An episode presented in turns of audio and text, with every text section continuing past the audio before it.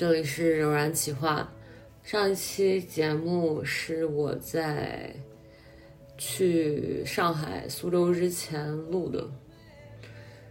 现在的话，呃，这期是接着上期，但是已经隔了一周了。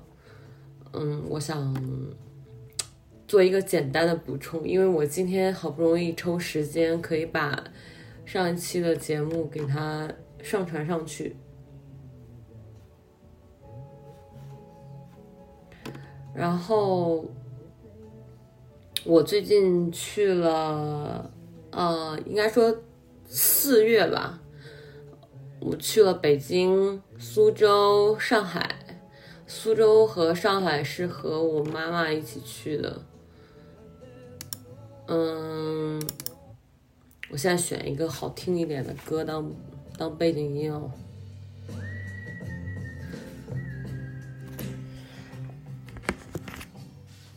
呃，上期节目我刚才连续听了两遍，主要就是在讲护肤。其实，因为这个选题我很早就想做了，甚至想做一个图文之类的，只是越发的没有动力。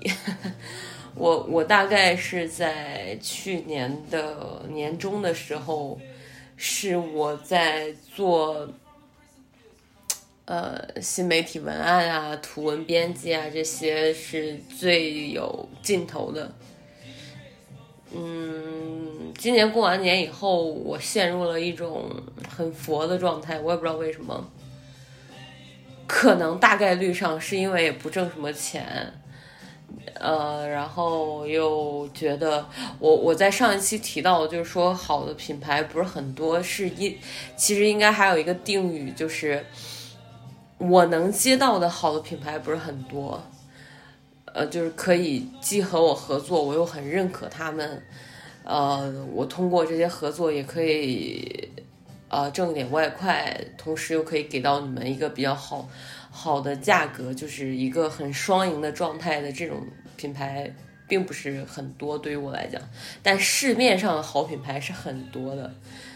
当时那一天可能太兴奋了吧，就说话还是不是很严谨，嗯，但是我相信你们应该会懂我的，我没有没有攻击谁的意思，嗯，然后关于护肤这一块儿，说实话，真的就是我不希望你们再去花很多钱，不停的去跟风，嗯。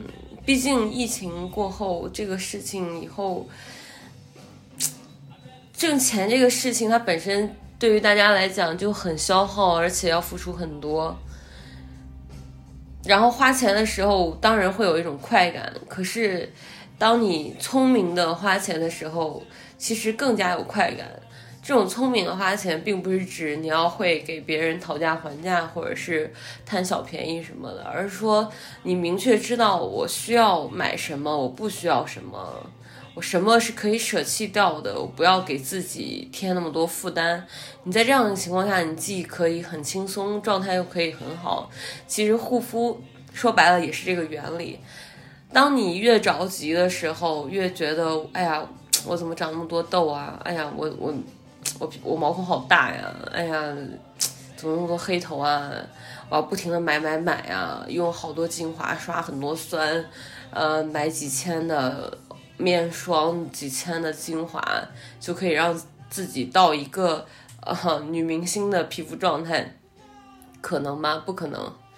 但什么是可能的呢？可能的就是，嗯，你的钱全部让别人赚走了。所以说，我以前就是一个这样的人，甚至我现在有时候还会这样，只是现在变成了为好的设计买单，而不是为呃推销买单。如果为推销买单，这就是两回事了。而且现在和现在网络环境和以前不一样了。嗯，我在上学的时候的网络环境是很很很干净的。嗯，就是大家真的是单纯觉得这个东西很好用，然后就会发，然后觉得这个东西不好用就会喷。其实很天真的、很真诚的一个环境，但是现在不是了。现在因为传统媒体，就是电视啊这些被取代的太严重了，包括短视频，这经过疫情以后的飞速发展。现在谁不看短视频啊？除了像我这样的，就就是，就是我目之所及，几乎全看。而且我妈觉得我不看，我有问题，她一直在劝我，给我做思想工作，让我玩短视频。但是我就是不愿意，她觉得我是个怪胎，为什么不愿意看短视频？嗯，当然看短视频绝对没有问题。嗯，大家都有自己的选择，自己的取向，这都没有任何问题，没有任何一个人是好的，或者是任何一个人是坏的，怎么样？全在于自己的兴趣爱好，你怎么舒服怎么来嘛。所以说，现在的环境，信息越大，就证明虚假信息越多，所以这个时候你就要斟酌一下了。不然你你把所有的垃圾都买回家吗？这这就不行啊。嗯，护肤暂时就先说到这儿吧。我觉得它有很多可以深挖的东西，而且，嗯，说深啊就会很得罪人，所以目前我就卡在这里，先不提这件事情。如果。你们有什么想问的，可以直接留言，然后提问，我可以回答。这样，就如果你对我的答案很感兴趣的话，你就可以留言这样。然后说一说减肥吧。呃，就是我那天有发微博，大概是四五天前吧，我在上海的时候。啊，特别神奇，真的就是早上起来，嗯，我和我妈住的是浦东的喜来登，呃，早上起来是双早的那种，我订的，然后我们就照例去吃早餐，呃，我因为因为我不知道为什么，就这个喜来登的人特别多，说实话，我非常不推荐这个酒店，我我觉得。嗯，比起来住这种酒店，你不如找一个好一点的 Airbnb，嗯，或者是呃民宿之类的。就是它太，就是它它它的时间太久了。我我估计这个酒店的历史很久，它是翻新装修了，但是你隔不住，就是有这么多的人流量，他的人非常非常多，然后吃早餐的人非常非常多，你经常会出现就是找不到位置的状态。你要知道，就是他那个，呃，早餐的那个吃吃饭的场景，就那个餐厅，就在他们一楼的西餐厅里面。那个餐厅是非常大的，但是人非常多，就好像接了多少个旅行团一样的那种，呃，人数，导致就是我和我妈经常性的找不到位置，或者是。呃，你把东西放在那儿，然后那个人突然过来告诉你，哎，这是我的位置，就就大概就是这样。所以我和我妈就坐了一个非常角落的位置，完以后旁边就坐了，不知道是不是情侣啊，但是很明确，就是其中一个女生，她是美，她很漂亮，就我觉得她很，嗯，不是不是那种浓颜的漂亮，就是又瘦又有点像桂纶镁那种气质，就是很瘦，然后不算很白。嗯，五官也不是很突出，但是放在一起就很好看，就是那种，因为她身材很好，导致她整个气质啊什么各各个方面就很加分。嗯，然后她那种瘦是很很引人注意的，就甚至连我妈这种，我妈是非常爱吃的一个人。就是我小时候，嗯，因为因为我我我上期就提到我我们家是做生意的嘛，嗯，虽然是做生意的，但是我爸也不会在家做饭什么的，呃，导致就是我妈中午会很仓促的回家给我做饭，呃呃，但是她在这个开店的这个期间呢。就比如说上午吧，一上午她可能就就很饿，然后到家以后就会疯狂的吃东西，那就是暴风吸入的吃东西，就从一进家门就开始吃，就家里面有可以直接吃的全都吃。嗯，我记得小时候我一直以为菜是必须要煮熟才能吃的。有一次我看见我妈在那儿洗菜，然后她洗洗着就。就往嘴里开始塞，然后在那嚼。我我我我站在厨房门口看他的那个背影的时候，我的妈呀，我就很怀疑人生。我就在想他怎么这样，他怎么就是生吃这个菜啊？然后他就是呃，在做饭期间就风暴风吸入，然后做的时间又边吃边做，就是边吃边尝呀，边边做边尝呀，这样。然后做完以后还会再吃一顿，你可想而知我妈饭量有多大，就是很不健康的。但是他真的很爱吃，导致就是他还特别爱吃那种甜食啊，嗯，巧克力啊之类的这些东西。然后我们去吃自助自助餐的话，就。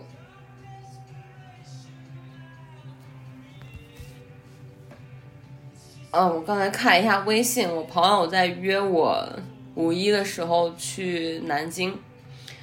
嗯，我说到哪里了？天呐。呃，刚才就是说到呃吃东西这件事情，就减肥。我妈真的很能吃，然后我们在这个自助餐厅吃饭的时候，旁边就有一个很瘦、很美、很仙的美女。她的盘子里面放了一个碗，这个碗可能是盛的粥，粥旁边就什么几乎都没有了。和他一起吃饭的那个男生，嗯，和我拿的东西差不多多，但是我妈就相当于拿了那种最大的盘子，装了两大盘，一盘甜点，一盘是呃饭，嗯，还有一小盘是水果。我就在那儿喝咖啡，因为我们离得真的特别近，然后就听到那个男的给那个女的说：“哦，你也太无欲无求了吧！” 我的天呐！我当时听到这句话的时候，我简直，哎，就是就我我觉得对方也注意到我们了，就就非常明显，因为我们的桌子就很小，然后摆的特别满。我们这一桌就全是盘子，然后人家那桌就两盘一个人盘里面就很多吃的，然后在正常的吃，还有一个人就是盘子里面有一个碗，然后什么吃的都没有，就非常鲜明的情况下，那个男的又说了一句：“哎呦我的妈呀，你也太无欲无求了吧！”接着，嗯。那个男的就开始给这位美女说啊，等会儿我们回去，你用多长时间化完妆，然后我们好去哪哪哪，怎么怎么样，给他规划类似的这样。我妈全都听到了，我我敢肯定，就是对方绝对注意到我们俩，然后我们俩也注意到对方，就，哎，就是就感觉就两个两两个猪头 在一起吃。一大桌的饭，然后人家那种很鲜、很美的美女，真的就不吃，只喝露水，真的那个场景对比太鲜明了。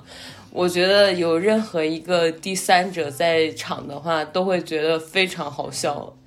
我我当时和我妈真的，我们俩就觉得非常好笑。然后，然后人家就吃了大概有五分钟吧，他们就一起走了。走完以后。我和我妈就笑了，我就说：“哦天呐，你看到那个很瘦的美女吗？”我妈说：“哦，我看到了，她都什么都不吃。”真的，这件事情真的绝了。这件事情告诉我们，瘦子真的不吃东西的，不是什么健身啊，我真的我我觉得健身这件事情对于我来讲，它显得不是那么的有效。我上大学的时候，就是我上大学之前就属于稍微有点偏胖的那种身材。呃，后来我上大学以后呢，基本上从大一下学期到大四，呃，甚至可以说一直到我毕业的时候，身材就维持在一个正常的体型，就不是胖也不瘦，但有有一段时间就属于瘦，因为我那个时候得了阑尾炎，嗯，那个时候就暴瘦。暴瘦得有二十斤左右，就得得完阑尾炎以后，但很快就胖回去了。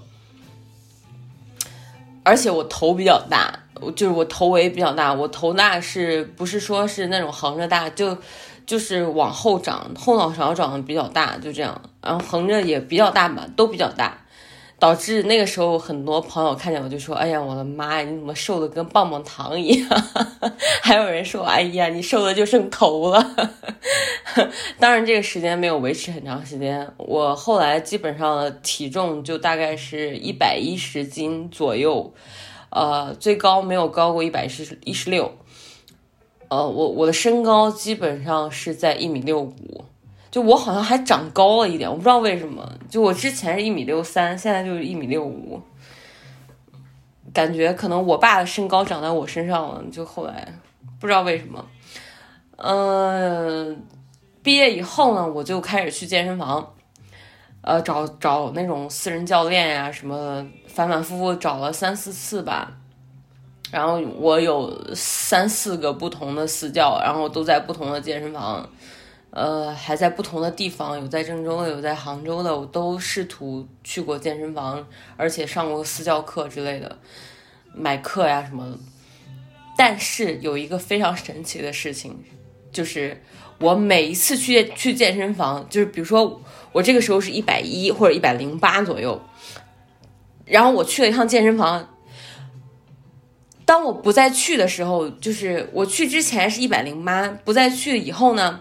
就变成了一百二或者一百二十多，然后过了一段时间，比如说我空了半年左右，我又不去了，然后在这这个时候，我的体重又回到了可能一百一十六、一百一一十四这个样子，啊，我又去健身房，那个一就一百一十六、一百一十四的时候，就很渴望自己的体重会变成九十斤啊、九十五斤啊、九十八之类的，然后然后又变成了一百二，甚至到一百三，就很夸张。我每一次去健身房都会变得越来越胖。我总结了一下原因，就是因为我一去健身房，健健身教练就觉得我本身体重也不算很大，然后就告诉我可以随便吃，然后只要肯练就行。完以后我我又不是特别的坚持，而且它有一个增肌的过程，或者是就是有一个上体重的过程，可能才会有一个。到一个峰值以后，才会有一个直线下降的过程。但是，我一直就是在上体重，嗯，因为呃，健身的时候付出很多，一直在锻炼，然后在那个状态下就会吃很多，吃很多，然后教练又告诉我，你不用特别忌口什么的，只要肯练就行，就没有关系。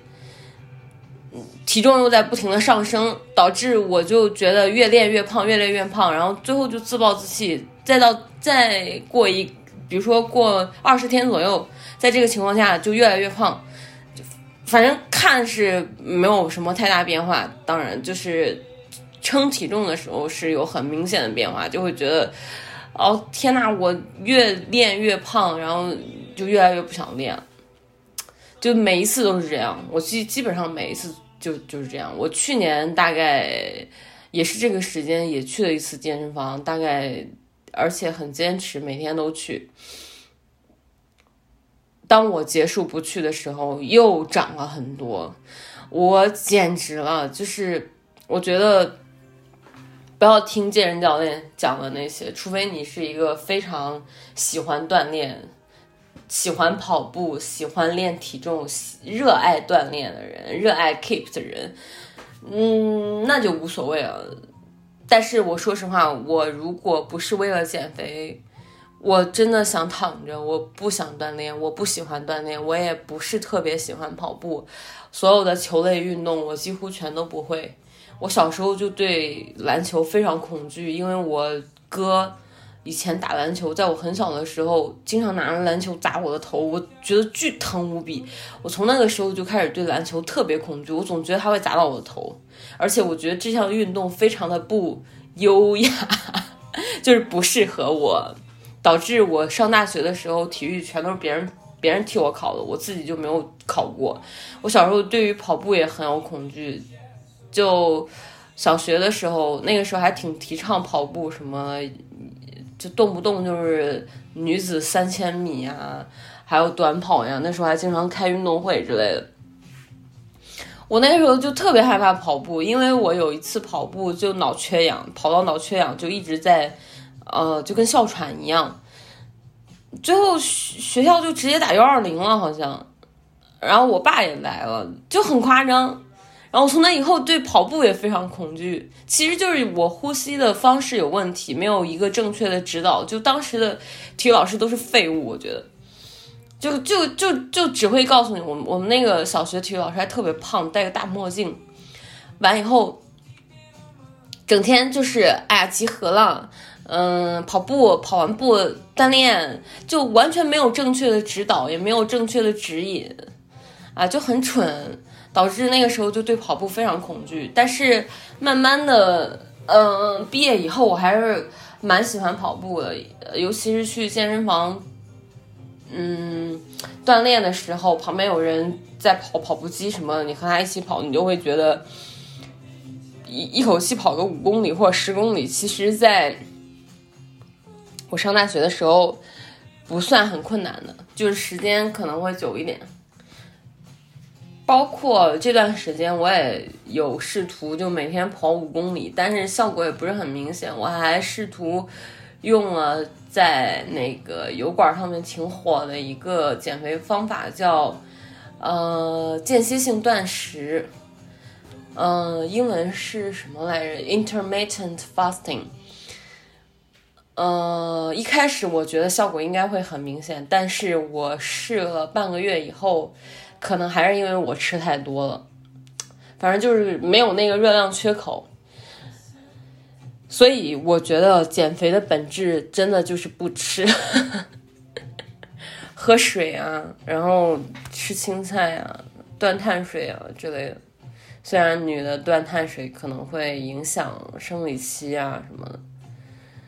嗯，反正真的不要相信健身教练的鬼话。而且我认识的比较瘦的朋友和比较胖朋友的最大区别就是饭量，真的不是一个能锻炼，一个不能锻炼。我觉得就是在我的生活中，基本上都是这样，就是瘦子基本上食量都很少，胖子就吃的很多。然后瘦子也并不是都特别爱健身什么的，就很明显，嗯，所以我还是觉得尽量的控制一下自己的食欲，嗯，而且效果是非常立竿见影的。很多人说自己上了年龄。完以后代谢就很差，然后饿一天好像也没有掉几斤，但是之前上学的时候就非常夸张，怎么怎么样，其实也还好。如果说你觉得没有掉几斤，那肯定是你还是吃了点什么。我妈就体重属于体重基数很大的，她就控制不住自己的嘴，而且对于基数大的人，如果到了就是他饿。该吃东西的时候，你如果让他控制不让他吃东西的话，他会很焦虑，甚至他上了年龄以后会很很心慌之类的，会有那种感觉。我一开始就很坚持让我妈减肥啊什么的，因为我觉得真的很不健康，因为到那个体重真的非常不健康。呃，但是后来我觉得可能是他的生活方式吧，我还是得学会。尊重他的生活方式，所以说我就没有太去干涉他。但是他似乎也是瘦了一点，但是也没有很，嗯，到一个很正常的水平。反正我觉得减肥嘛，真的就是不吃、喝水，包括吃补剂这些，我觉得没有必要。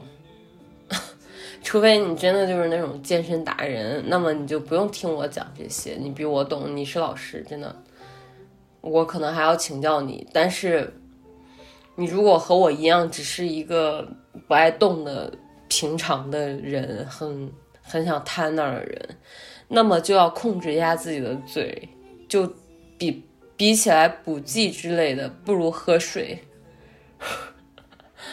呃，还有代餐。我觉得代餐这个东西，哼，真的不要 不要被这种消费主义陷阱迷惑。很明显，它就是个消费主义陷阱。什么代餐不代餐啊？我觉得你要真的想吃，那你就吃饭。如果你想减肥，那么你就别吃，就这么简单，你就喝水。如果你又想减肥又想吃，这个时候还去选择吃一个所谓的代餐，也并没有那么好吃，还要安慰自己，哎呀，好好吃啊，我花了钱啊，嗯，它还会让我瘦，可能吗？我的天呐，这 这本身就不符合逻辑，所以说大家理智一点，不要去买那种无所谓的东西，包括你看一下代餐代餐的那些包装做的花，非常的花俏，花哨。还是花俏，我也不知道，嗯，所以说这种比较花哨的东西，我感觉它的外观就告诉你了。哎呀，我在骗你，嗯，还是理性消费呀。减肥其实是最省钱的一一个行为，你要么就不吃，完以后尽量的去锻炼。你要么就锻炼，然后吃的健康一点。哎呀，什么代餐不代餐的，真的，我从来都没有接过任何代餐的广告，就是因为我从本质上就不相信这个东西，而且我觉得这个东西，嗯嗯，很夸张，我不信。我宁愿喝牛奶、喝酸奶，我也不要代餐。我觉得喝水。比什么都有用，要不就不吃。你看仙女都不吃饭，就是我见过很多那种很模特身材的人，他们都不吃饭，而且越饿越精神。反而你吃完碳水以后，整个人就会很疲惫，脑子也会转得很慢，就会陷入那种状态。当然，你要如果出去旅游的话，你一定如果如果在当地碳水很好吃，那你一定要吃啊，因为你在你的地方吃到的和他们当地的完全是不一样。就比如说我在苏州吃到的三虾面，玉兴记很有名的，之前好多人都推荐过。但是我不知道为什么他给我拌那个，他就是他，我我去买的这个面，他并没有人给我拌，就很夸张的，跟旋风一样给你拌面，我没有，我就是自己弄的，但是依然很好吃，就这种会让人觉得很满足。但你该克制的时候还是要克制的，我现在基本上就就很克制，尤其是。啊，我觉得我如果上大学的时候这么克制的话，体重应该会一直维持在一个非常，呃，在我期望值的水平。嗯，接下来我也不知道说什么了，就简单说一个预告吧，因为马上快五一了，我我接下来是准备。呃，把自己这段时间看的展做一个总结，包括我住的酒店也做一个简单的总结。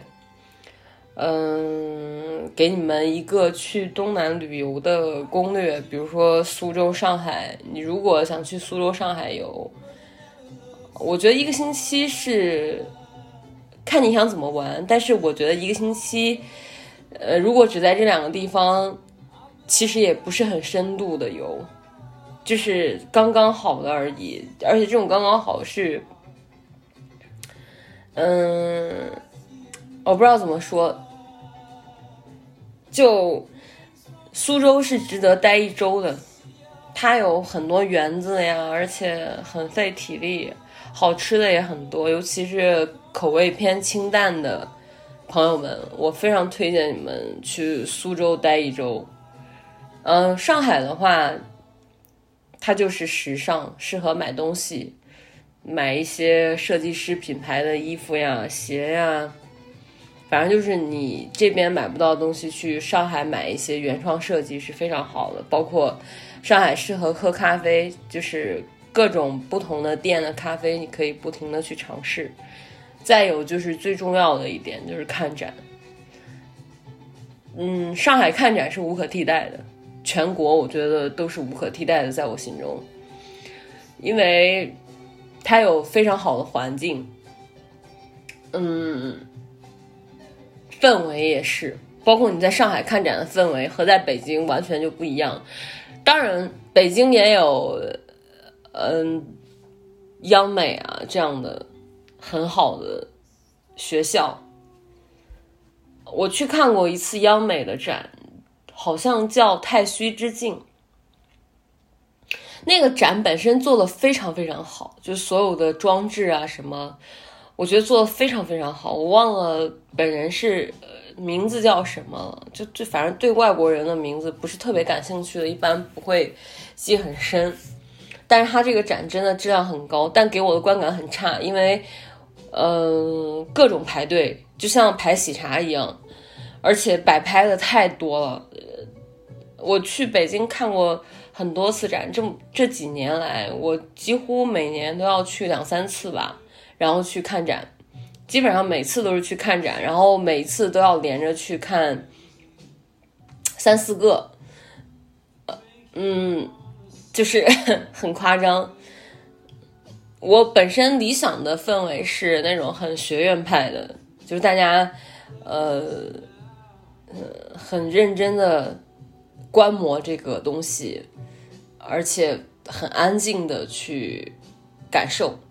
但是在北京给我的感觉，基本上都是要么人很多，然后摆拍的太多了，人多到每一个装置，就比如说每一个作品都需要排队。太虚之境就是这样，每一个作品都需要排队才能进去互动，怎么样？这太太太夸张了，我感觉跟买菜一样。当然，买菜和艺术是不分高低的，但这种氛围我不可以。我喜欢静静的去观摩。人数多少都无所谓，如果人数很多，大家一起静静的观摩，这个氛围是非常非常让人向往的。比如说，我这一次在安藤忠雄的呃这个挑战，我印象是，呃，在复兴复兴美术中呃艺术中心，嗯，我虽然是工作日去的，人还是非常多。可想而知，这个展快结束了，在五月底还是五月中旬，我记不清了。所以说，在五一劳动节期间，这个展的人一定会非常非常多。我去那天人就非常非常多，进场以后你就发现人挨着人。但是非常非常好的一点就是大家都很安静，所有人都很安静。每个人都在静静的去观察这个东西，而且不会影响到你，甚至有摆拍的那种漂亮的小姐姐，就带着装备去摆拍，他们连摆拍的时候都非常非常的安静，这一点我觉得是很专业的，很值得赞美的。我之前去尤伦斯看，嗯。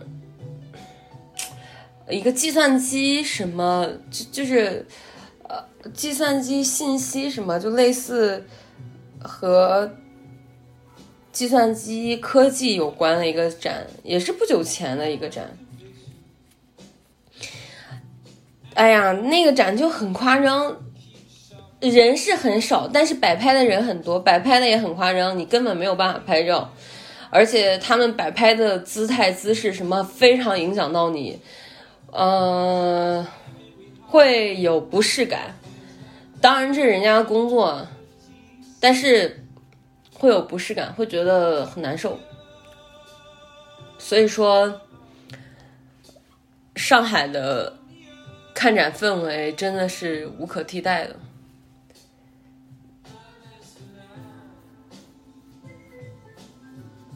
接下来，嗯，接下来就是，呃，会把这些做一个小的总结，而且我准备写一个我个人比较喜欢的小众的原创设计品牌的合集，是图文形式的。如果觉得图文不过瘾的话，还可以做一个简单的音频，因为这种录音基本上没有任何门槛，呃，说录就录了。